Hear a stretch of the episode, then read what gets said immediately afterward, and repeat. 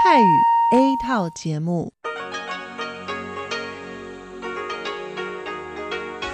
ที่นี่สถานีวิทยุเรดิโอไต้หวันอินเตอร์เนชันแนล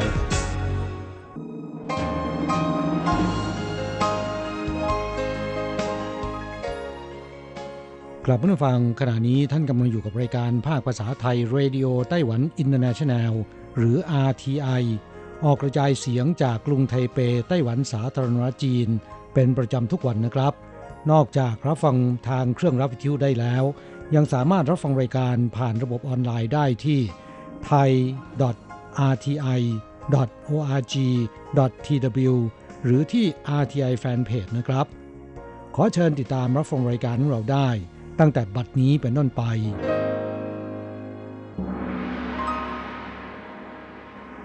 สวัสดีครับผู้ฟังที่รักและคิดถึงทุกท่าน กระผมอโศกศรีจันทร์พร้อมกับคุณอัญชันกลับมาพบกับผู้ฟังอีกเช่นเคยนะครับ ในช่วงของสโมสรผู้ฟัง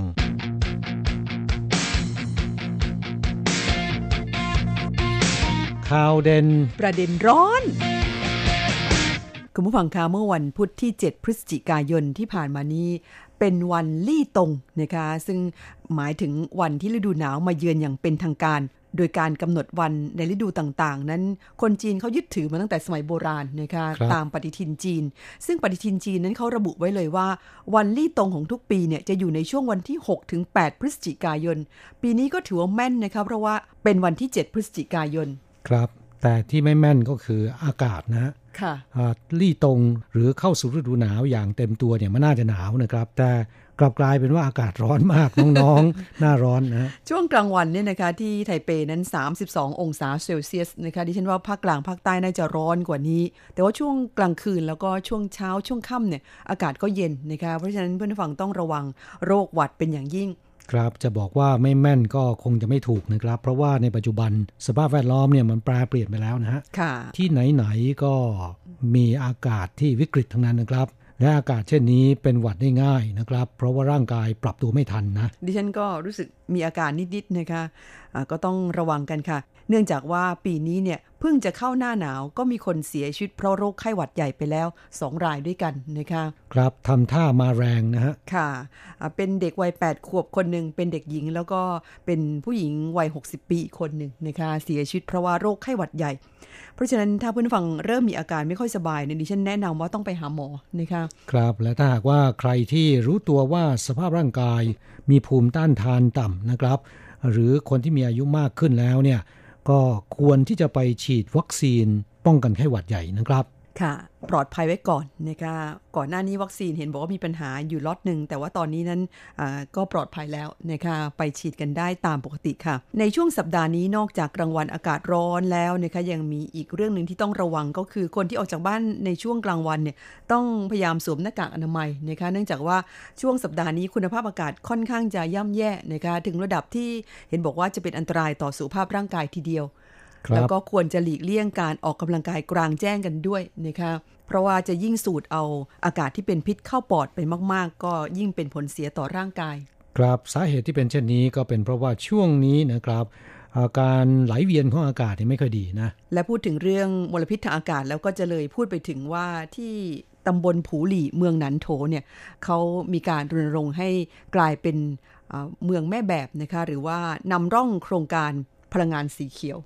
ยังไงครับทุกอย่างใช้ไฟฟ้าหมดใช่ไหมฮะคือตอนนี้เนี่ยนะคะทางรัฐบาลกะว่าจะให้ผูหลีซึ่งเป็นตำบลเล็กๆ ในเมืองนันโถเนี่ย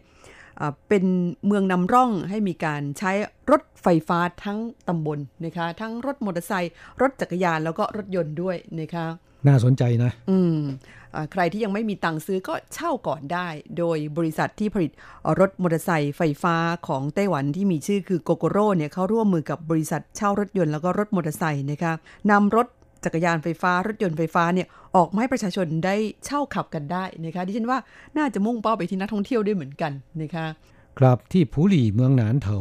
ก็มีสถานท่องเที่ยวที่สำคัญหลายจุดด้วยกันนะครับ ไม่ว่าจะเป็นทะเลสาบสุริยันจันทรา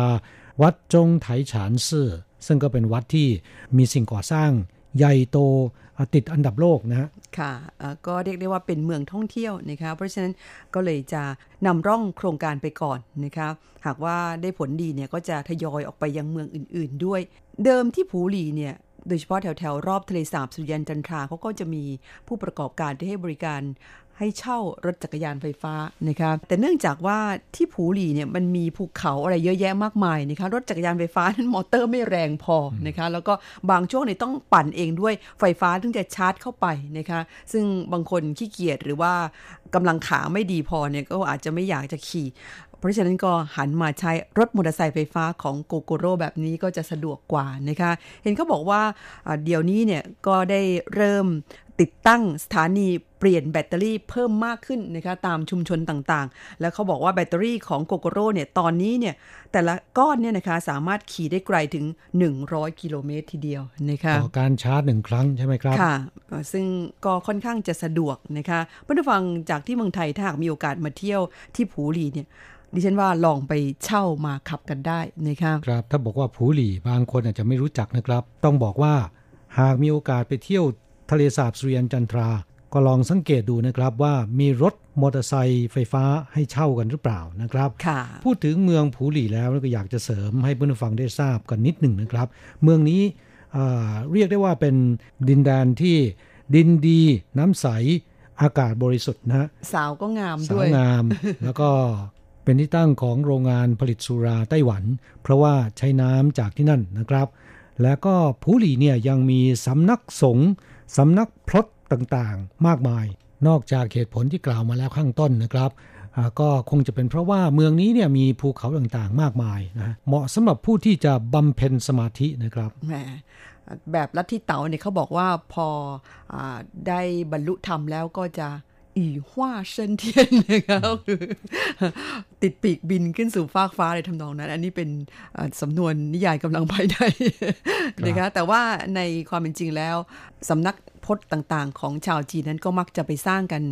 ตามภูเขานะคะอันนี้เป็นเรื่องจริงอีกอย่างหนึ่งที่ผูหลีแล้วก็ที่หนันโถเนี่ยเป็นเมืองเดียวของไต้หวันที่ไม่ได้อยู่ติดริมทะเลนะครับเพราะฉะนั้นจะปลอดจากไต้ฝุ่นนะครับกราบที่สำคัญคือเนื่องจากว่าอยู่ด้านหลังของ เทือกเขาจงยางชันไม้นะครับค่ะพูดถึงเรื่องของหนานเถาแล้วนะครับช่วงสัปดาห์ที่ผ่านมานี้ เห็นคอลัมน์จากสถานีวิทยุ BBC ของประเทศอังกฤษนะครับ มีรายงานหนึ่งน่าสนใจนะ อยากจะนำมาเล่าให้ฟัง ซึ่งเขาพูดไปแล้วเนี่ย ผมมาสังเกตดูเอ๊ะมันก็เป็นเช่นนั้นจริง ๆ นะค่ะก็คือคนไต้หวันชอบพูดคำว่าผู้เห่าอี้ซือหรือขอโทษค่ะ ขอโทษครับ ติดปากมากที่สุดน้องๆ คนญี่ปุ่น เพียงแต่ว่าญี่ปุ่นเนี่ยพูดไปด้วยก็จะก้มหัวไปด้วยนะครับ มีท่าทางประกอบด้วยว่าขอโทษจริง ๆ นะคะครับเพื่อนผู้ฟังที่มาอยู่ในไต้หวัน หรือว่าใครที่เคยเดินทางมาท่องเที่ยวที่ไต้หวันนะครับ คิดว่าก็คงจะคุ้นหูกับคำว่าปู้เห่าอี้ซื้อ ซึ่งแปลตรงๆก็คือ รู้สึกอาย รู้สึกผิดนะครับซึ่งก็มีความหมายเนี่ยทำนองขอโทษ ขออภัย ไปที่ไหนก็จะได้ยินคำนี้บ่อยๆนะครับทำให้คนต่างชาติที่เดินทางมา เยือนไต้หวันหรือว่ามาอยู่ในไต้หวันเนี่ยมีความรู้สึกว่า คนไต้หวันช่างเป็นคนที่ขี้เกรงใจ แล้วก็มีมารยาทมากจริง ๆ ค่ะ แต่จริง ๆ แล้วนะครับคำคำนี้เนี่ยนอกจากแสดงออกถึงความเกรงใจ มีมารยาทแล้วเนี่ยยังเป็นสำนวนติดปากของคนไต้หวันไปซะแล้วนะค่ะ หมายถึงว่าบางทีไม่ควรถึงขั้นต้องขอโทษ แต่ก็จะได้ยินคำนี้เช่นกัน บางคนจะพูดหรือจะคุยกับคนอื่นนะครับ จะเริ่มต้นด้วยคำว่าผู้หาวี่ซื้อก่อนนะ แหมพอคุณพูดแบบนี้ปุ๊บนึกถึงตัวเองเวลาไปคุยกับคนอื่น นี่ก็ชอบพูดคำนี้ก่อนเหมือนกันแสดงว่าคุณมาอยู่ไต้หวันนานแล้วนะติดนิสัยไปแล้วนะครับเมื่อเร็วๆนี้นะครับ BBC ของอังกฤษเนี่ยเขารายงานเกี่ยวกับวัฒนธรรมปู้เห่าอี้ซือ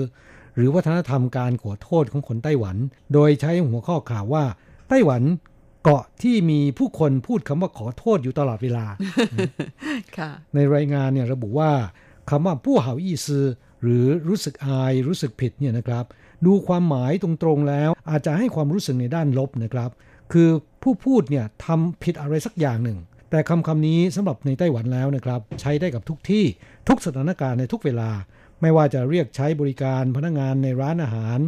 ขอโทษต่อเท่าแก่หรือขอโทษต่อใครก็ตาม หรือจะเป็นช่วงขึ้นลงรถไฟฟ้ารถเมล์ ระบบขนส่งมวลชนก็มักจะได้ยินคำนี้บ่อยๆนะครับ ดิฉันว่าประมาณเวลาเราจะขอทางคนอื่น บอกว่าขอดิฉันไปก่อนเนี่ยก็จะพูดคำว่า ผู้หาวอี้ซื้อแล้วก็แทรกตัวไปนะคะครับ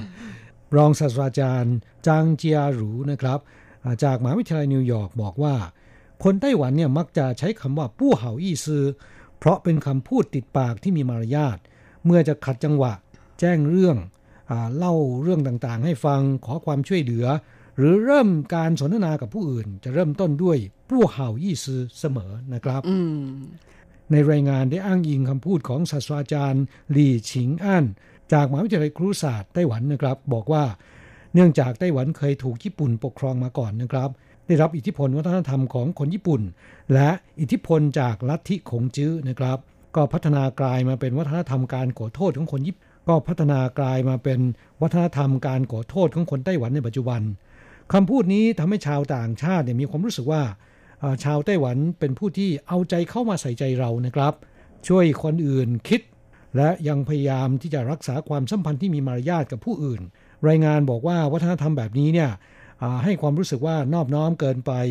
แต่ก็เป็นความมีมารยาทที่เป็นเอกลักษณ์อย่างหนึ่งของคนไต้หวันนะครับ แล้ววัฒนธรรมปู้เห่าอี้ซือนี้นะครับ จะมีเฉพาะในไต้หวันเท่านั้น ชาวจีนในเขตพื้นที่อื่นๆ ไม่ว่าจะเป็นจีนแผ่นดินใหญ่ฮ่องกงหรือสิงคโปร์ท่านจะไม่ค่อยได้ยินคำนี้นะ อันนี้เป็นเรื่องจริงนะคะ ก็ถือเป็นวัฒนธรรมที่เป็นเอกลักษณ์ในท้องถิ่นอย่างหนึ่งของไต้หวันก็ว่าได้ ถูกต้องครับ คือถ้าฟังผิวเผินแล้วเนี่ยคำว่าผู้เหาอี้ซือซึ่งก็แปลว่า รู้สึกผิด รู้สึกอายเนี่ยจะมีความหมายไปในด้านลบนะครับค่ะแต่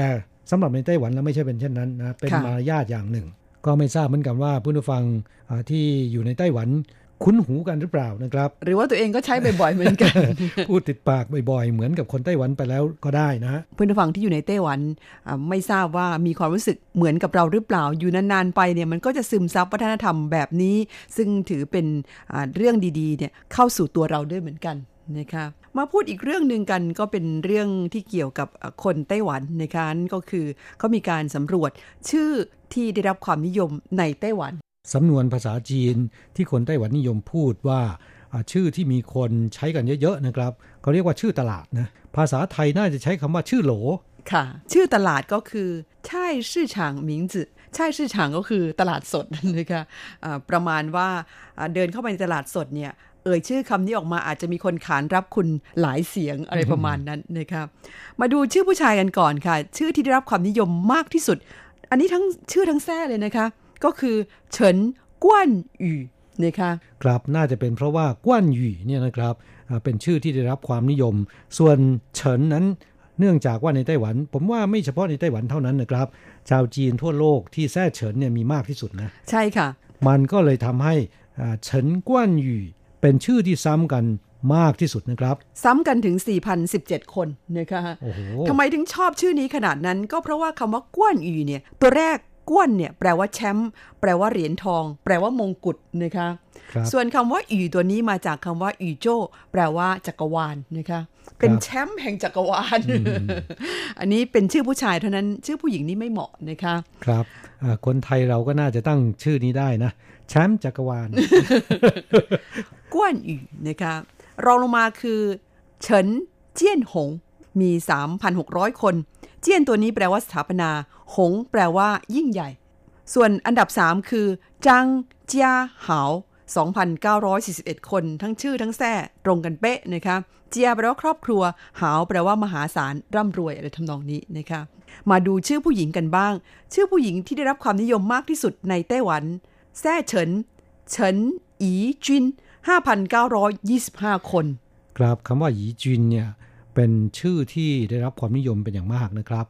ลินหยีจินจางหยีจินมีค่ะเต็มไปหมดนะฮะค่ะเฉพาะเฉินหยีจินเนี่ยมีถึง 5,900 กว่าคน อันดับที่สองหลินอีจินอ้าวอีจินอีกแล้วนะคะหลินอีจินเนี่ยมี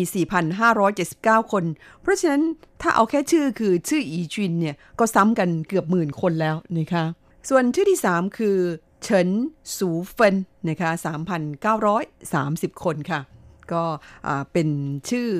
ของคนไต้หวันผู้หญิงผู้ชายที่ได้รับความนิยมนะคะ ครับผมคิดว่าเพื่อนผู้ฟังของเราที่อยู่ในไต้หวันนะครับ ที่มีเพื่อนเป็นคนไต้หวันเนี่ย ถ้าเป็นเพศหญิงที่ชื่อว่าหยีจินน่าจะมีสักหนึ่งคน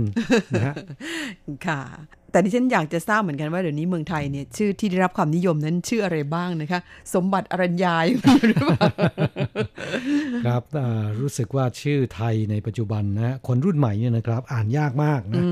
จะนิยมชื่อที่แปลกๆแล้ก็ใช้ตัวสะกดที่แปลกๆนะคะครับ อ่านยากไม่ทราบว่าเพื่อนผู้ฟังมีความคิดเห็นอย่างไรนะครับ เกี่ยวกับชื่อของคนไต้หวันและชื่อไทย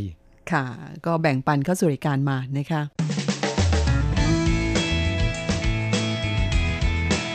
คลายความทุกข์ ปันความสุขครับช่วงนี้มาตอบจดหมายของผู้ฟังนะครับลำดับแรกเป็นจดหมายจากเมืองไทยก่อน ฉบับแรกวันนี้เป็นของอาจารย์โกเมนนะคะจากที่จังหวัดน่านค่ะ จดหมายฉบับนี้ส่งเป็นอีเมลมาเช่นเคยค่ะ ขึ้นต้นก็บอกว่าสวัสดีครับพี่อโศกพี่อัญชัน ตอนนี้โรงเรียนของผมก็สอบเสร็จแล้ว เด็กๆก็ปิดเทอมเล็กโดยสมบูรณ์ ลูกชายผมก็ไม่ผ่านอยู่หลายวิชา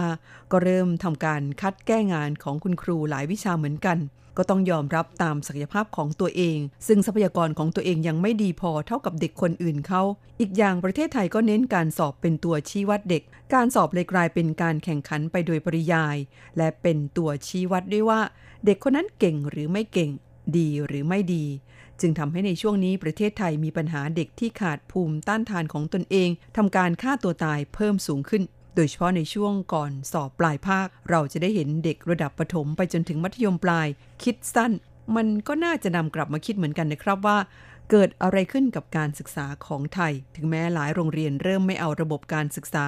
ของกระทรวงศึกษาธิการของไทยแล้วนะครับ แต่กลับไปศึกษาดูงานและเชิญวิทยากรจากประเทศฟินแลนด์ มาวางระบบการศึกษาให้กับโรงเรียนของตนเอง โรงเรียนที่มีงบประมาณก็คงทำได้ไม่ยาก แต่สำหรับโรงเรียนขนาดเล็กก็ต้องพึ่งพาเงินจากรัฐ คงทำตามนโยบายของรัฐตามยุคสมัยต่อไปเรื่อยๆ ระบบการศึกษาก็ปรับเปลี่ยนตามนักการเมืองที่ขึ้นมารับตำแหน่ง สุดท้ายระบบการศึกษาของไทยจึงไม่นิ่ง ที่ไต้หวันคงไม่ประสบปัญหาเช่นนี้นะครับ แต่ผมดูแล้วการแข่งขันทางด้านการศึกษาที่ไต้หวันก็สูงมากกว่าที่ไทยเยอะมาก แนวคิดของคนเอเชียกับชาวยุโรปต่างกันนะครับค่ะเรื่องของระบบการศึกษาในไต้หวันนั้นจะว่าไปแล้วก็วุ่นวายไม่แพ้เมืองไทยนะคะครับที่ผ่านมานั้นอ่าในไต้หวันโดยเฉพาะในช่วงอ่าเกือบ 20 ปีที่ผ่านมา เขาก็ไปเน้นในเรื่องของการให้เด็กทุกๆ คนเนี่ยต้องเรียนมหาวิทยาลัยนะคะ ก็ให้อ่าทุกคนมีสิทธิ์ในการที่จะเข้าเรียนมหาวิทยาลัยทัดเทียมกัน เพราะฉะนั้นจึงมีการขยายหรือว่าเพิ่มมหาวิทยาลัยเพิ่มมากขึ้นแบบเท่าทวีคูณนะคะครับเมื่อ 30 ปีก่อนโน้นนะครับมหาวิทยาลัยในไต้หวันมีทั้งหมด 64 แห่งนะฮะประมาณ 170 แห่ง มากทีเดียวนะคะเพิ่มขึ้นอีกประมาณเกือบ 2 เท่าด้วยกัน ในขณะที่อ่าไต้หวันนั้นประสบกับภาวะ การมีบุตรน้อย เพราะฉะนั้นจำนวนเด็กนักเรียนนักศึกษาที่จะเข้าเรียนลดน้อยลงตามไปด้วย บวกกับมหาวิทยาลัยเนี่ยมันมากจนเกินไป แล้วเขาก็มีภาควิชามีคณะมากมายเหลือเกินนะคะดังนั้นในช่วง2อสปีมานี้ก็จะเห็นได้ว่ามีมหาวิทยาลัยหลายแห่งเนี่ยเริ่มยุบตัวนะคะหรือว่ายุบคณะ หรือแม้แต่ยุบไปรวมกับมหาวิทยาลัยแห่งอื่น ๆ ก็มี ครับแล้วก็มีมหาวิทยาลัยบางแห่งในขณะนี้นะครับ ขอลดเกรดของตัวเองนะฮะค่ะลดระดับตัวเองมาเป็นวิทยาลัย ซึ่งก็เป็นอีกวิธีหนึ่งที่จะเอาตัวรอดนะครับ และปัจจุบันมหาวิทยาลัยแต่ละแห่งนะครับ ก็งัดกลยุทธ์ในการที่จะหานักศึกษามาเพิ่มเติม ด้วยการให้เงินรางวัลอ่าเงินทุนการศึกษานะครับ นอกจากนี้ก็ยังมีการเปิดรับนักศึกษาต่างชาติเพิ่มมากขึ้นนะฮะ ค่ะ โดยตอนนี้นักศึกษาต่างชาติที่มาเรียนในไต้หวันที่มากที่สุดก็คือ นักศึกษาจากเวียดนามนะคะตามมาด้วยประเทศในภูมิภาคเอเชีย ของไทยก็เพิ่มมากขึ้นเหมือนกัน แต่ว่าไม่เพิ่มเยอะเท่ากับเวียดนามนะคะในขณะที่การศึกษาระดับประถมมัธยมเนี่ยของไต้หวันตอนนี้ก็เผชิญปัญหาว่าโรงเรียนเนี่ยไม่มีนักเรียนนะคะโดยเฉพาะโรงเรียนชั้นประถมเนี่ยหลายแห่งทีเดียวปิดตัวไป ครับก็เป็นปัญหาระดับชาติเลยทีเดียวนะครับ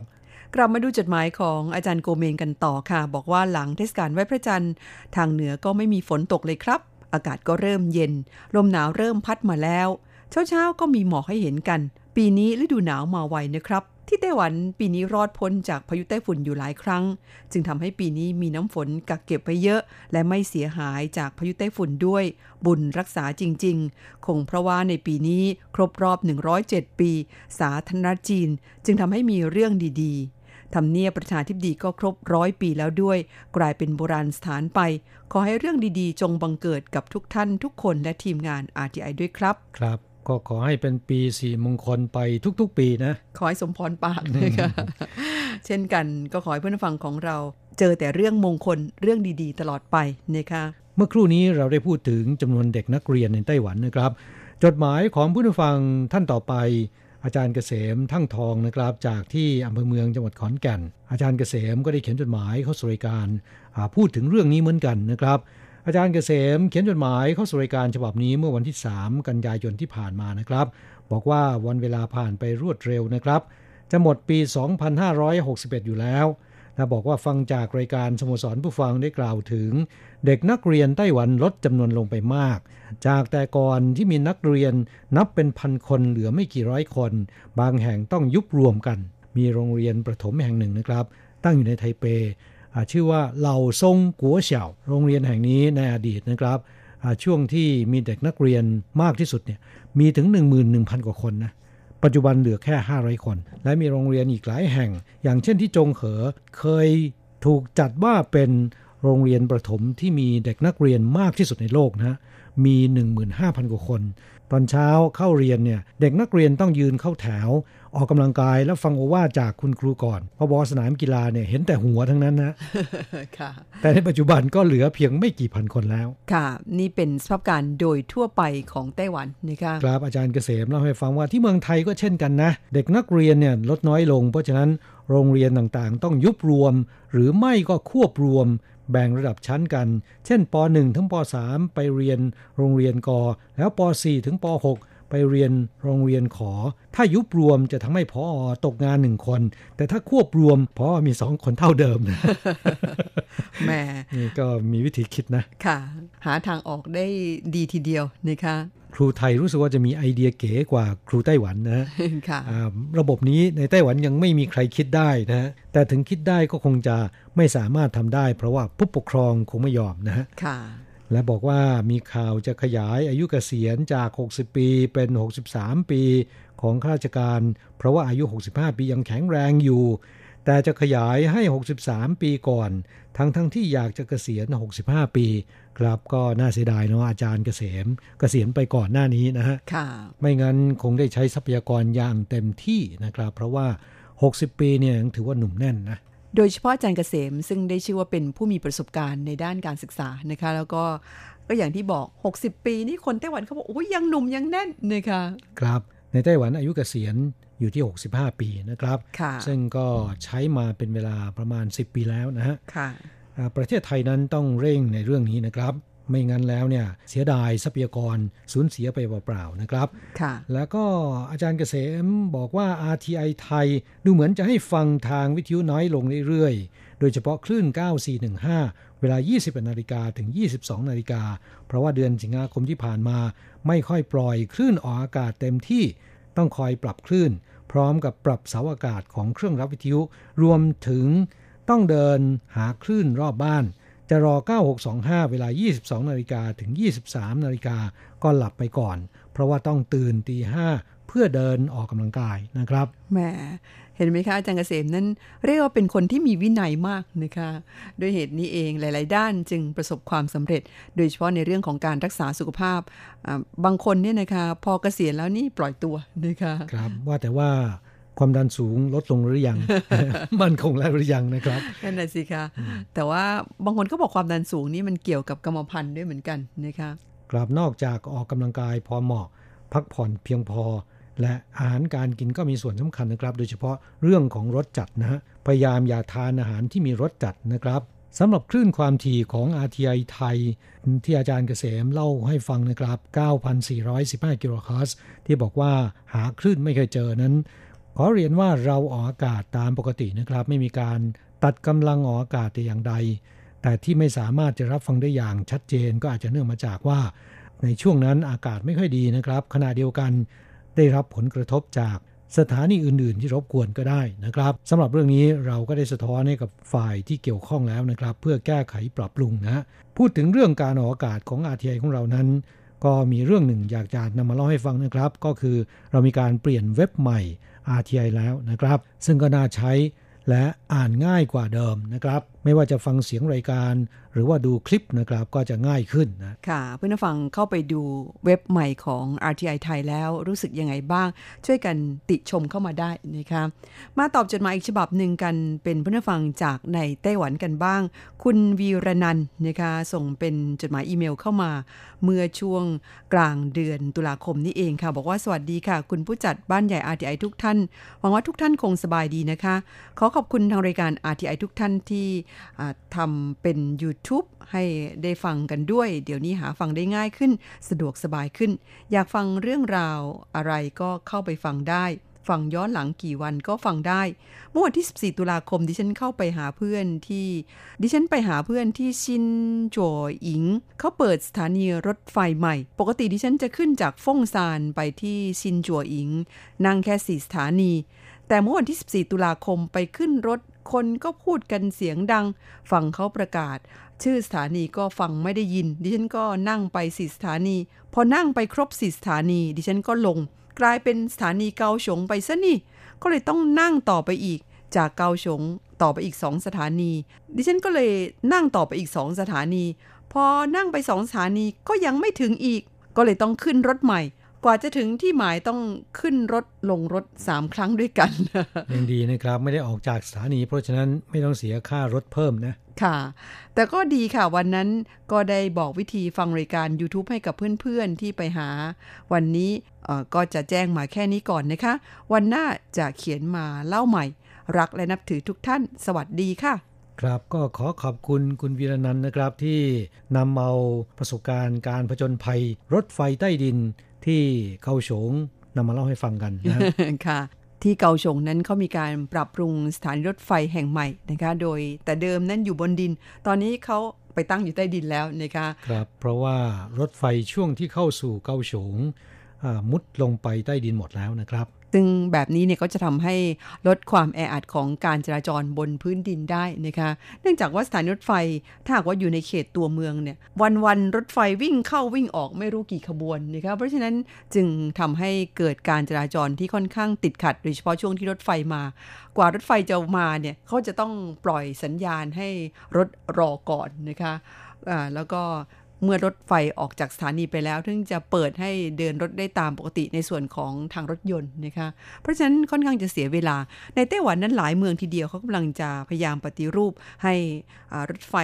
ซึ่งในช่วงที่เข้าสู่เขตตัวเมืองเนี่ยลงใต้ดินให้หมด รวมทั้งที่เถาหยวนด้วยก็เช่นกัน เพียงแต่ว่าคงต้องใช้เวลาอีกนาน ที่เกาฉงนั้นระยะทางแค่ประมาณ 10 กิโลเมตรนะคะ ช่วงที่เข้าสู่เขตตัวเมืองเนี่ยใช้เวลาก่อสร้างถึง 12 ปีด้วยกัน ครับมีการลงมือก่อสร้างแล้วเนี่ยจะกี่ปีก็คิดว่าน่าจะรอได้นะฮะค่ะ เพียงแต่ว่าในช่วงที่เขาก่อสร้างเนี่ยอ่าทุกคนต้องอดทน เพราะว่ามันเป็นช่วงเวลาที่การจราจรค่อนข้างวิบัตินะคะหลายครับที่เนี่ยก็จะติดขัดไปหมด ครับทราบว่าที่กรุงเทพมหานครก็มีการก่อสร้างกันอ่าขนาดใหญ่นะ ค่ะ หมายถึงรถไฟฟ้านะคะ จริง ๆ แล้วดิฉันว่ารถไฟหรือรถไฟฟ้าหรือก็ตามในเขตตัวเมืองที่เขาเอามาใช้กันเนี่ย มันมีประโยชน์อย่างสูงนะคะ เพราะว่าอ่าช่วยในเรื่องของการจราจรได้เป็นอย่างมาก ลดเวลาแล้วก็ค่อนข้างสะดวกด้วยนะคะ ครับอันนี้เห็นด้วยนะ โดยเฉพาะอย่างยิ่งรถไฟลงดินอ่าเป็นเรื่องที่มีความสำคัญนะครับจำได้ว่าเมื่อประมาณ 30 กว่าปีที่แล้วเนี่ย ผมมาที่ไทเปใหม่ ๆ รถติดมากนะครับ เพราะรถไฟเพิ่งจะผ่านไป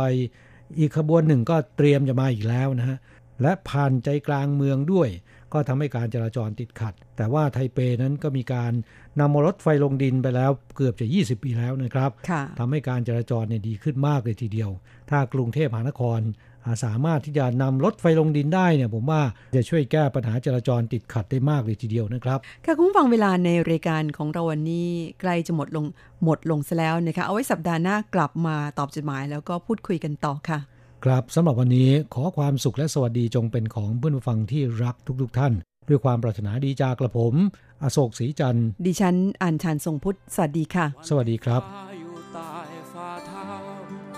จากเมฆขาวมองลงมาเบื้องล่างปีกในหัวใจเรากลางฟ้าว่ากว้าง ไม่กว้างกว่าใจ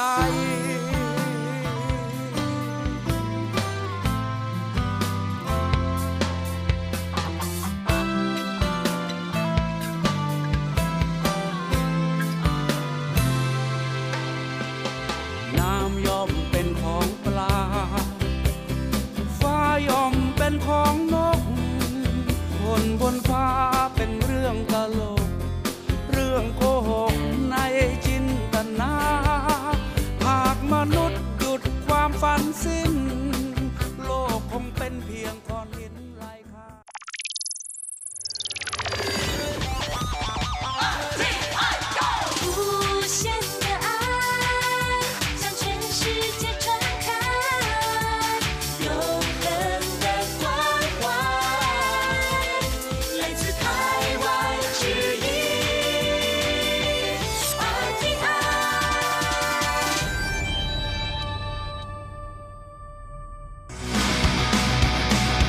อย่างนี้เป็นยังไงนะ อ๋อ อย่างนี้เหรอ สาวดังพนักงานร้านแมคโดนัลล์ชีเวยหัน ลาออกในวันที่ 24 เดือนกันยายนที่ผ่านมา ทำงานแมคโดนัลล์8ปี นับตั้งแต่จบมัธยมต้น เธอบอกว่าเป้าหมายชีวิตเปลี่ยนไป แม้รู้สึกเสียดายงานที่ทำอยู่ แต่ต้องลาจากแมคโดนัลล์ชาวเน็ตหลายคนที่ยังไม่เคยแวะไปสั่งอาหารจากสาวสวย รู้สึกเสียดาย ไม่มีโอกาสซะแล้ว อย่างนี้คุณคณจะว่ายังไง สวัสดีครับ คุณผู้ฟังที่รักครับ พบกันอีกแล้วใน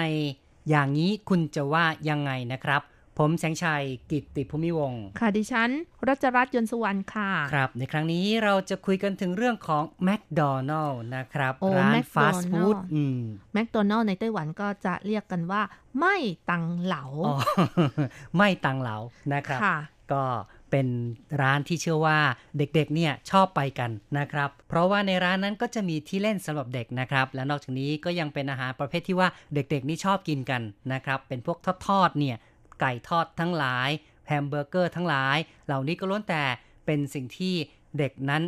ถูกปากกันนะครับ ค่ะ แล้วก็เด็กๆเห็นไม่ตังเหลาชูชู ซึ่งเป็นสัญลักษณ์ของแมคโดนัลล์หรือว่าคนไทยรู้จักในนามของลุงโรนัลนะคะโลนัลนะครับ ซึ่งค่ะก็เป็นรูปพลาสติกรูปหล่อต่างๆ ที่ตั้งอยู่หน้าร้านนะครับ เป็นลักษณะคล้ายๆ กับเป็นผู้ชายที่หัวเราะร่า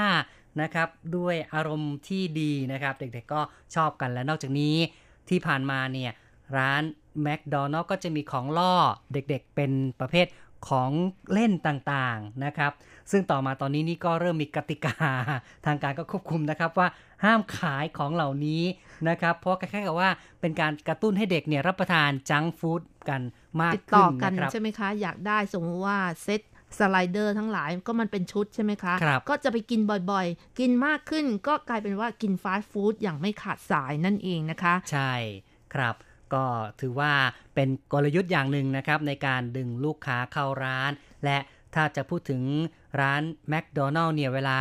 เราไปรับประทานกัน เราก็จะเห็นว่าพนักงานขายพนักงานขายของเขานี่ก็ส่วนใหญ่จะมีรูปร่างหน้าตาสดใสกันจริงๆ นะครับค่ะมีชุดยูนิฟอร์ม สวมใส่ แล้วก็ต้อนรับด้วยความเป็นมิตรนะคะ ซึ่งแม้แต่ในข่าวสังคมของเราวันนี้เนี่ยนะครับ ก็เป็นเรื่องราวที่เกี่ยวข้องกับสาวแมคโดนัลล์ที่มีความสวยงาม จนมีคนเนี่ยไปถ่ายรูปโพสต์ขึ้นเน็ตนะครับ เลยโด่งดัง แม้แต่สำนักข่าวในต่างประเทศก็มีการรายงานข่าวของเธอด้วย ก็มาฟังกันว่าเป็นอย่างไรนะครับ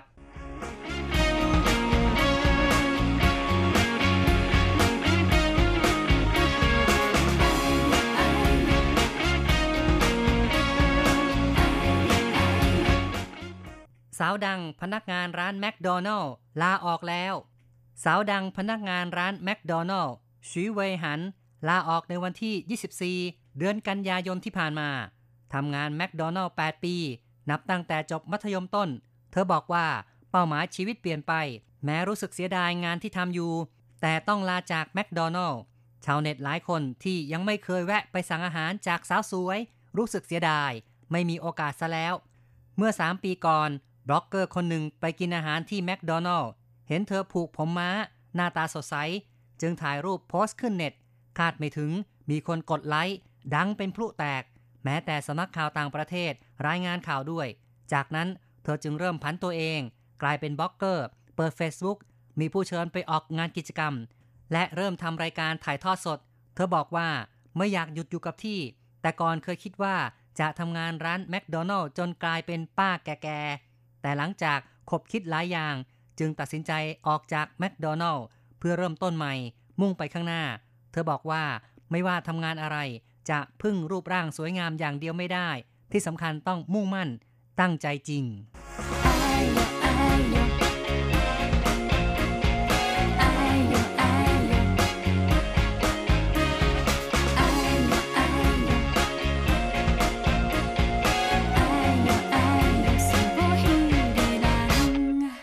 นับว่าเป็นสาวน้อยที่น่าชมเชยคนหนึ่งเหมือนกันนะครับอืมคือได้ไต่เต้ามาจากการเป็นพนักงานขายของร้านฟาสต์ฟู้ดเนี่ยนะครับชีเวยหัน ซึ่งเธอก็มีพื้นฐานที่ดีนะครับ แล้วก็มีรูปร่างหน้าตาที่ดีนะครับ ก็เลยทำให้เป็นที่ถูกใจของบรรดาผู้ที่ไป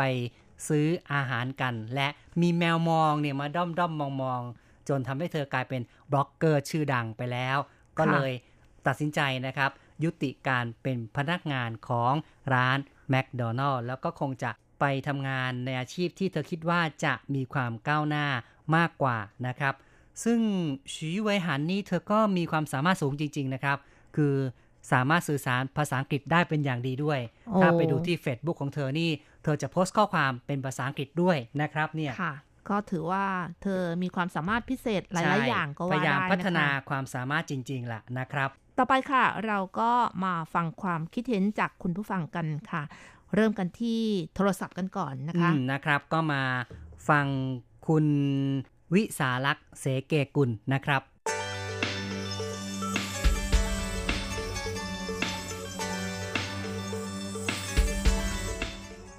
การไปกินอาหารที่ร้านแมคโดนัลล์ในไต้หวันไม่ทราบว่าคุณวิสารักษ์เคยมีประสบการณ์บ้างหรือเปล่าครับายปีแล้วค่ะออนไลน์ปีอ่า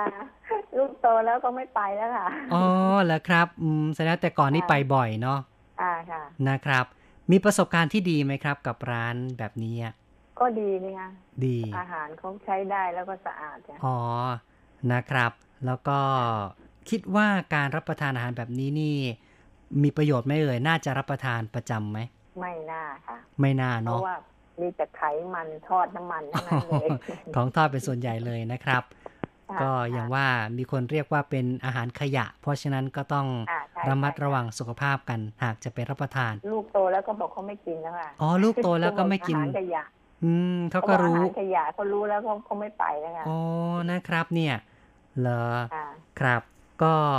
ตอนไปรับประทานนี่ประสบการณ์ในการไปสั่งอาหารนี่ คิดว่าพนักงานเขาดีไหมเอ่ยครับ ดีค่ะดีใช้เนาะได้นะครับค่ะก็ถือว่าเออส่วนใหญ่ก็เป็นคนหนุ่มสาวซะส่วนใหญ่ใช่ไหมเอ่ยอ่าใช่ค่ะพวกเด็กพวกอะไรเนี่ยค่ะนะครับ ผู้ใหญ่ก็ไม่ค่อยมีเดิมมากผู้ผู้ใหญ่ที่พาไปก็เป็นพวกผู้ใหญ่ที่พาเด็กไปไม่ใช่จะไปกินจริงอืมนะครับ ก็พนักงานขายที่ไปสั่งอาหารกับเขาเนี่ยนะครับ เคยเจอคนแบบสวยๆหล่อๆบ้างไหมในร้านแมคโดนัลล์เนี่ยๆ รู้สึกว่าเขาก็เลือกพนักงานไงแต่ก็รูปร่างหน้าตาก็ใช้ได้อะอ๋อนั่นแหละนะครับ จากที่สังเกตก็ส่วนใหญ่ก็รูปร่างหน้าตาก็ดีอยู่เหมือนกันเนาะอ่านะครับ ก็คงประทับใจเลย ก็เรียกว่าบริการก็ดีนะ แล้วก็อาหารก็คิดว่าพอสมควรเหมือนกัน แต่ตอนนี้ก็คิดว่าเริ่มจะห่างๆไป เพราะคิดถึงสุขภาพค่ะใช่ไหมครับนะครับ ใช่ค่ะ นอกจากร้านแมคโดนัลล์แล้วเคยไปรับประทานร้านอื่นบ้างไหมเอ่ย เมื่อก่อนนี้ก็ไปอะไร KFC อ๋อนะครับ ประเภททอดๆเหมือนกันหมดแหละเนาะนะครับค่ะค่ะก็มีไก่พอดทอดเป็นหลักเลยอะนะครับนะครับ ไม่ได้ไปรับประทานที่ร้านแม็กหรือว่า KFC แล้วก็ยังรับประทานไข่ไก่ทอดอยู่หรือเปล่าเอ่ยไม่ค่อยค่ะ ก็ไม่ค่อยรับประทานเพราะกลัวเห็นเขาบอกน้ำมันเนี่ยเอามาทอดนี่ทอดแล้วทอดอีกมันไม่ดีกับสุขภาพเราก็เลยไม่ไม่อืมไม่ค่อยกล้าอ๋อนะครับ ก็ระวังเรื่องน้ำมันเนาะนะคะ น้ำมันนี่มีการใช้ซ้ำก็ต้องระมัดระมัดระวังกันละนะค่ะค่ะอืมแล้วปกตินี่รับประทานอาหารพวกของทานเล่นของไต้หวันบ้างหรือเปล่าอ๋อเสี่ยวซือพวกเนี้ยนะครับ ของทานเล่นน่ะนะครับอ๋อก็มีบ้างค่ะ เช่นแต่พวกก็เป็นพวกของแห้งมันไม่ได้ไม่ค่อยทอดน้ำมันไม่ค่อยเอาอ๋อนะครับ ไปเดินตลาดกลางคืนบ่อยไหมคิดว่าจะมีของกินเล่นยังไงบ้างเอ่ยครับ ไม่ค่อยบ่อยอะอ๋อไม่ค่อยบ่อยเนาะนะครับอ่าส่วนใหญ่ก็รับประทานอาหารที่บ้านเป็นหลักมากกว่าใช่ไหมครับใช่ค่ะทำเองเพราะอืว่ามทำเองแหม้เราอยากทานอะไรก็เพราะว่าสะดวกแล้วก็ปลอดภัย ดีเนาะนะครับ ก็แล้วแต่ชอบอะไรก็ทำเอง แล้วก็คำนึงถึงเรื่องของความสะอาดได้นะนะครับพวก็กผักพวกอะไรนี่เราก็ล้างอย่างดีอ๋อไม่นะได้ใส่อะไรเยนะครับให้สะอาด ค่ะเรื่องสุขอนามัยนี่เราสามารถควบคุมได้แน่นอนเลยก็ดีนะครับใช่ค่ะค่ะครับ ก็ขอบคุณนะครับที่เอ่อแบ่งปันพูดคุยประสบการณ์กับเรานะครับค่ะค่ะค่ะไม่เป็นไรครับขอบคุณครับสวัสดีครับค่ะสวัสดีค่ะ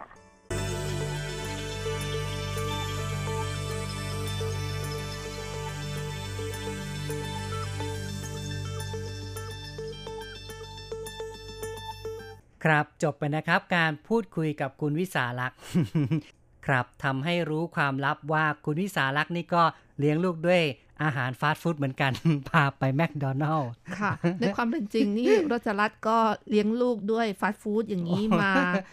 ไม่น้อยเช่นกันนะคะอืมจนปัจจุบันเป็นหนุ่มแล้ว เขาก็ยังคงติดฟาสต์ฟู้ดอย่างนี้อยู่เหมือนกันนะคะ ใช่นะครับ อยากจะให้เลิกก็ไม่ยอมเลิกจค่ะริง ๆ ก็เป็นสิ่งที่ไม่ค่อยจะถูกต้องเท่าไหร่นะครับค่ะแต่พ่อแม่ก็รู้สึกว่ามันง่ายดีอะ นะคค่ะรับเวลาฝนพไปตกเนี่ยก็ไปกินเสร็จแล้วก็สามารถเล่นมีใช่สถานที่เล่นมีครัสบไลเดอร์ วิ่งเล่นของเขาอยู่นะคะอืมในมุมของเด็กค่ะครับก็คิดว่ามันสะดวก แต่ต่อมานี่มีความรู้สึกกิ้วนะคะพอโตขึ้นเขายังคงกินฟาสต์ฟู้ดอย่างนี้ต่อไปนะคะนั่นน่ะสิจะครับห้ามยังไงจะบอกยังไงก็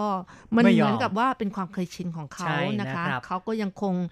อาทิตย์หนึ่งสองอาทิตย์ก็ยังครั้งหนึ่งแต่ว่าก็ยังน้อยลงกว่าสมัยเด็กๆ ค่ะ อ๋อ นะครับ ก็นับว่าเป็นกลยุทธ์ที่ทางร้านฟาสต์ฟู้ดเนี่ยนะครับเขาจับถูกเขาจับทิศทางได้ถูกต้องนะครับ พยายามปลูกฝังตั้งแต่เด็กเลยนะครับ ก็กลายเป็นว่าเขาจะมีลูกค้าที่เป็นกลุ่มเด็ก ๆ กลุ่มวัยรุ่นที่ในอนาคตนั้นก็จะรับประทานต่อไปจนแก่จนเท่าเลยล่ะนะครับเนี่ยในความเป็นจริงนี่ฟาสต์ฟู้ดแมคโดนัลล์นี่มันกำเนิดขึ้นยังไม่นานมากใช่ไหมคะครับเกิด ขึ้น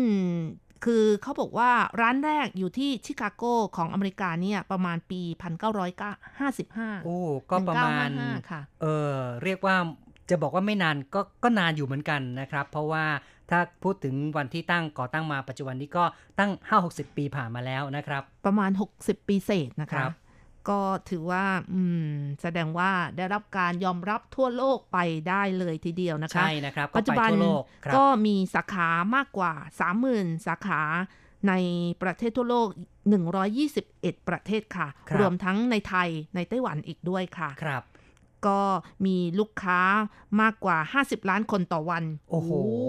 มหาศาลนะครับ แต่จริง ๆ ถ้าพูดถึงสภาพในไต้หวันเนี่ยปัจจุบันเนี่ยร้านแมคโดนัลล์ก็ปิดไปหลายแห่งเหมือนกันนะครับ ค่ะ มันซบเซาไปไม่น้อยเหมือนกันนะคะ เริ่มแรกเดิมที รู้สึกว่าตอนแมคโดนัลล์นี่มาเปิดตลาดในไต้หวัน โอ้โห คนไปเข้าแถวกันใช่แบบชนิดที่ว่า ยาวอืมมาก ๆ เลยนะนะครัคะบแล้วก็สาขาเปิดขึ้นมามากขึ้นในยุคที่เศรษฐกิจกำลังรุ่งเรืองค่ะ แต่พอเริ่มเศรษฐกิจซบเซาหุ้น ราคาตกที่ดิน ราคาฉุดกระฉุดสูงขึ้นจนถึงแบบถึงจุดสุดขีดอะไรอย่างนั้นแล้วนะคะ แล้วเริ่มก็เริ่มซบเซาลงเริ่มซบเซาแล้วก็ก็กระทบทำมาให้ถึงเหมือนกันใช่นะครัค่ะบสาขาของแมคโดนัลล์ก็จะ ถูกเก็บไปมากมายจนปัจจุบันนะคะ แม้แต่แมคโดนัลล์ที่เริ่มเข้ามาอยู่ในไต้หวัน สาขาแรก สาขาแรกหรือว่าหลายๆ สาขานะคะ ที่เคยใหญ่ ต้องเปลี่ยนเจ้าของใช่ค่ะผู้บริหาร จนกระทั่งปี 2017 ในเดือนสิงหาคมนะคะ ผู้บริหารที่รับกิจการต่อก็เป็นบริษัทเต๋อชังนะคะ ซึ่งเป็นเจ้าของโรงแรม e m b a s s d o r Take Over ไปนะคะ ครับก็เข้าไปรับทอดกิจการบริหารงานจากเจ้าของเก่านู้นนะครับค่ะก็เลยต้องบอกว่าแมคโดนัลล์นี่ก็ผ่านความผันผวนพลิกผันต่างๆ ในไต้หวันมาหลายตลบเหมือนกันนะครับ ค่ะ แล้วก็บอกว่าซื้อกิจการในราคา 5,100 ล้านเหรียญไต้หวันนะก็คะ ก็คือบริษัทเตอร์ชังนะครับใช่ค่ะรับกิจการนี้มาในราคาถึง 5,000 กว่าล้านเหรียญไต้หวันนะครับ ค่ะ ในปัจจุบันนะคะแมคโดนัลล์พยายามที่จะปรับแนวความคิดใหม่ก็คือมีการเอ่อปรับทั้งในเรื่องของยูนิฟอร์ม การบริการต่างๆนะคะครับตามข่าวของบริษัทแมคโดนัลล์ที่มาประกาศนะคะอืมหลังครับจากที่รับกิจการอันนี้ไปแล้วค่ะเขาพยายามก็ที่จะปรับเปลี่ยนต่างๆนะครับ เพื่อใช่ค่ะที่จะได้ทำให้กิจการนั้นมีความเจริญมากขึ้นละนะครับเขาเป็นก็บอเป้ากหมาว่าย ทำเหมือนกับว่าคล้ายๆสตาร์บัคประมาณอย่างนั้นนะคะ ที่จะจับตลาดคนผู้บริโภคที่สามารถใช้จ่ายได้มากขึ้น คือจะจับกลุ่มลูกค้ากลุ่มที่มีรายได้สูงขึ้นนะครับ นอกจากว่าจะเป็นลูกค้ากลุ่มล่างแล้ว พยายามจะเน้นลูกค้าที่มีกำลังซื้อสูงขึ้นด้วยครับ เป็นกลยุทธ์อย่างหนึ่งของเขาล่ะ นะครับ ในส่วนของการดูแลพนักงานนะคะ ปัจจุบันแมคโดนัลล์ก็พยายามที่จะดูแลพนักงานที่มาทำงาน และปัจจุบันนี้สามารถสร้างงานให้กับคนไต้หวันก็มีพนักงานที่ทำงานประจำอยู่ประมาณ 20,000 คนค่ะ ครับ ก็ไม่น้อยเหมือนกันนะครับ เรียกว่าช่วยทำให้ชาวไต้หวันนั้นได้มีงานทำกันนะครับ แล้วก็มีสวัสดิการให้กับพนักงานประกอบไปด้วย อย่างเช่นว่า ประกันแรงงานประกันสุขภาพ หยุด 2 วันต่อ 1 สัปดาห์ พนักงานขายมีวันหยุดเพื่อเป็นผู้ช่วยดูแลภรรยาตอนที่ภรรยาคลอดลูก วันหยุดเลี้ยงดูลูก วันหยุดประจำปี มีการตรวจร่างกายประจำปีให้มีเงินเกษียณ มีศูนย์เลี้ยงเด็กที่มีการร่วมมือกับบริษัทแมคโดนัลล์นะครับแล้วก็อืมมีเงินโบนัสเงินเบี้ยขยัน งานเลี้ยงโอ้โหประจำปีอะไรอย่างนี้ครัเป็บนต้นนะคะ ฟังดูที่แล้วเอ่อบริการให้กับใช่พนักงานไม่ครับน้อยเลยทีก็เดีสยวัวสดิการดีจริง ๆ เลยนะครับมิน่าเออสาวฉีไวหันเนี่ยตอนแรกก็บอกว่าจะทำไปเรื่อย ๆ จนเป็นป้าแก่ ๆ เลย ทำมานะครับตั้งแปดปีใช่ไหมคะใช่ทำได้แต่แปดปีนะครับ ตอนก็เป็นนักเรียนต้องบอกว่าเธอก็พยายามที่จะเอ่อช่วยเหลือตัวเองนะครับ ด้วยการทำงาน แม้แต่ว่าช่วงที่เรียนมัธยมต้นนั้นก็เริ่มหางานทำแล้วนะครับ เป็นลักษณะของนักเรียนในไต้หวันอย่างหนึ่งก็ว่าได้นะครับ คือค่ะหลายคนเนี่ยเมื่อเริ่มเข้าสู่วัยรุ่นนั้นก็จะเริ่มทำงานเพื่อส่งเสียตัวเองกัน ภาษาจีนเรียกกันว่าตากงนะคะ ครับก็คือเป็นการทำงานเสริมหรือว่างานพิเศษนะครับในฐานะที่ว่าเป็นนักเรียนก็หางานเสริมทำอย่างนี้เนี่ยนะครับเรียกกันว่าตากงนะครับหรือว่าคนที่ทำงานแบบไม่ใช่งานประจำเป็นงานชั่วคราว งานรับจ้าง ก็จะเรียกว่าตากงเหมือนกันนะครับ ซึ่งการทำงานและในลักษณะของตากงนั้น จะคิดค่าจ้างเป็นรายชั่วโมงนะครับ ตอนนี้นี่ตามกฎหมายก็คือจ่ายกันที่ 140 เหรียญไต้หวันต่อชั่วโมงนะครับ แล้วก็จะมีการปรับเพิ่มขึ้นในปีหน้าคือตั้งแต่วันที่ 1 มกราคมเป็นต้นไปนั้น จะปรับเป็นชั่วโมงละ 150 เหรียญไต้หวัน ถ้าคิดเป็นเงินบาทนี้ก็ราวๆ 160 บาทต่อชั่วโมงละนะครับคิดคร่าวๆ ง่ายๆกันละกัน ค่ะ ก็ถือว่ามีการปรับ ไม่น้อยเลยทีเดียวประมาณ 7.14%ค่ะ ครับก็ย้อนกลับมาพูดถึงเรื่องของความเห็นผู้ฟังดีกว่านะครับ ก็มาจากอีเมลกันนะคะ ก็เริ่มกันที่คุณนภาอาตมากุลศรีเขียนมาบอกว่า จริง ๆ อย่างที่สาวฉีเวหันบอกค่ะว่า สวยอย่างเดียวไม่ได้ต้องมีความมุ่งมั่นตั้งใจจริง คุณนภาบอกว่าแถมอีกอันหนึ่งก็คือมีความสามารถฉลาดรอบรู้ด้วยค่ะ ครับ ต้องพัฒนาตนเองนะครับ จะอาศัยความสาวอย่างเดียวก็ไม่ถูกต้องเนาะนะครับก็ต้องหลาย ๆ อย่างจึงจะประสบความสำเร็จนะคะ คุณเมสันเอี่ยมศรีนะคะ เขียนมาบอกว่า ผมไม่เคยเห็นสาวชีเวหันผู้นี้หรอกครับ ดูรายงานข่าวแล้ว เธอคงจะสวยและน่ารักมาก ๆ แต่ก็สนับสนุนความคิดของเธอนะครับ ที่มีความคิดพัฒนาตัวเอง และไม่หยุดอยู่กับที่ จริง ๆ แล้วความมีเสน่ห์ไม่จำเป็นต้องสวยหล่ออย่างเดียว มีความเป็นเสน่ห์ก็คือ ยิ้มเก่ง พูดจาไพเราะ มารยาทดี อ่อนน้อมถ่อมตน ถึงไม่สวยไม่หล่อ ถ้ามีคุณสมบัตินี้ก็มีชัยไปแล้วครึ่งหนึ่ง แต่ถ้าสวยหล่อด้วยกิริยามารยาทดีด้วย ยิ่งจะส่งให้ผู้นั้นมีคุณค่ามากขึ้น อืม ใช่เลยนะครับ จริงๆก็คือว่าปิยวาจานี่แหละนะครับ พูดดีๆ กริยานอบน้อมนะครับ เท่านี้ก็ทำให้ตัวเรานั้น เป็นที่รักของคนรอบข้างขึ้นมาได้เหมือนกันนะครับ กลายเป็นคนที่มีเสน่ห์มากขึ้นนั่นเองค่ะ ต่อไปค่ะ อาจารย์เกษมทั้งทองนะคะ เขียนมาบอกว่า สาวหน้าตาดีมีใช้ไปแล้วครึ่งหนึ่งยังใช้ได้อยู่นะครับ ยิ่งเป็นพนักงานขายด้วยแล้ว ความสวยย่อมได้เปรียบ ไม่เชื่อให้ไป งานมอเตอร์โชว์แต่ละค่าย จะมีพริตตี้สาวสวย คอยแนะนั่นนำน่ะรถสิครับยนต์แต่ละคัน จนอยากจะจองรถยนต์มาขับสักคันอืมทั้งๆที่บ้านมีหลายคันอยู่แล้ว ก็ใช่เลยนะครับ จริงๆเนี่ยผู้คนก็ชอบจะมองของสวยๆ งามๆ โดยเฉพาะในเรื่องของการค้าการขายนะครับ บรรดา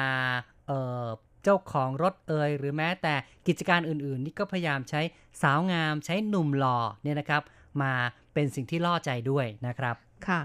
สาวชีไวยหันนะคะ เธอคงมั่นใจในความสวยของเธอ และมั่นใจว่างานข้างหน้าจะให้ไรายได้ดีกว่าเป็นพนักงานแมคโดนัลล์แน่ ๆ เลย จึงลาออกไปแสวงหาโอกาสที่ดีกว่าตามที่ใจปรารถนา ว่าแต่ว่าดีเจสายไหม เธอเรียนจบ หรือยังว่าได้งานที่ดีกว่าจึงแยกจากอาทิไอไปหรือครับ ครับก็ ไปถึงนู่นเลย จริงๆแล้วก็ไม่เพียงแต่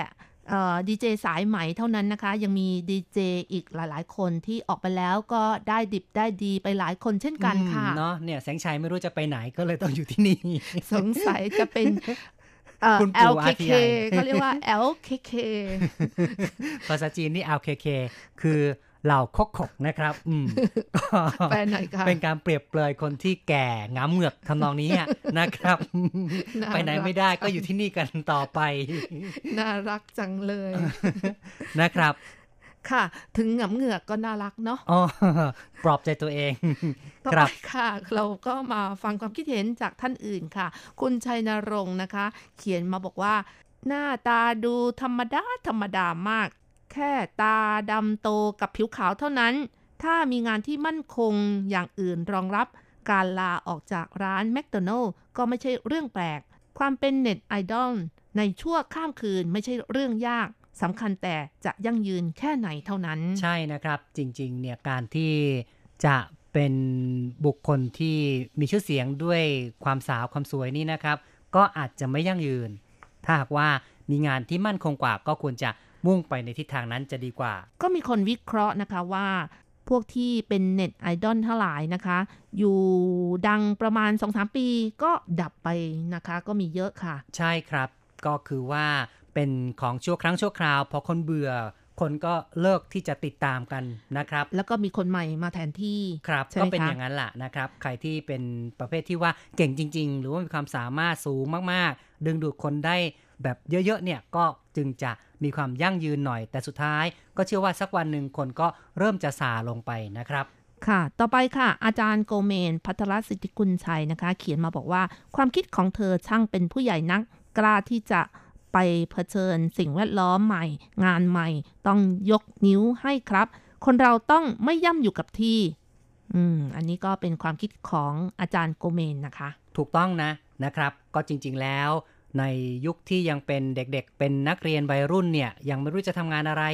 ไปทำงานที่ร้านฟาสต์ฟู้ดก็ง่ายดีนะครับ หรือบางคนก็ชอบไปเป็น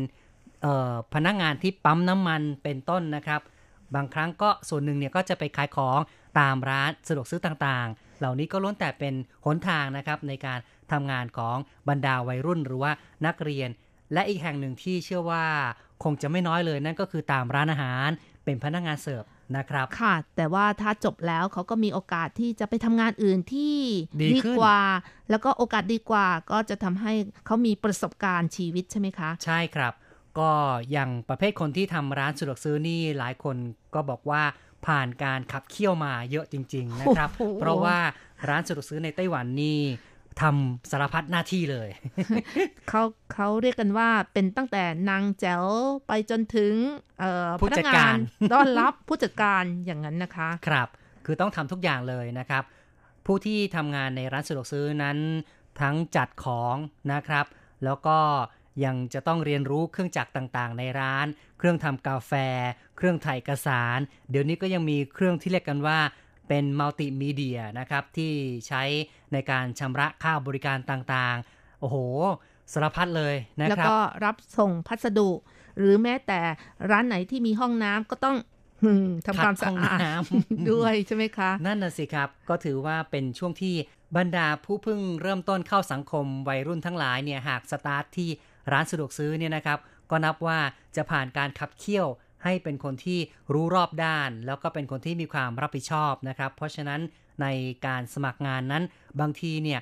บางบริษัทเขาก็ชอบนะครับ คนที่เคยผ่านร้านสะดวกซื้อมาก่อนนะครับค่ะ และที่สำคัญต้องมีพละกำลังพอสมควรด้วยนะคะ บางทีเจอผู้ร้ายมาปล้น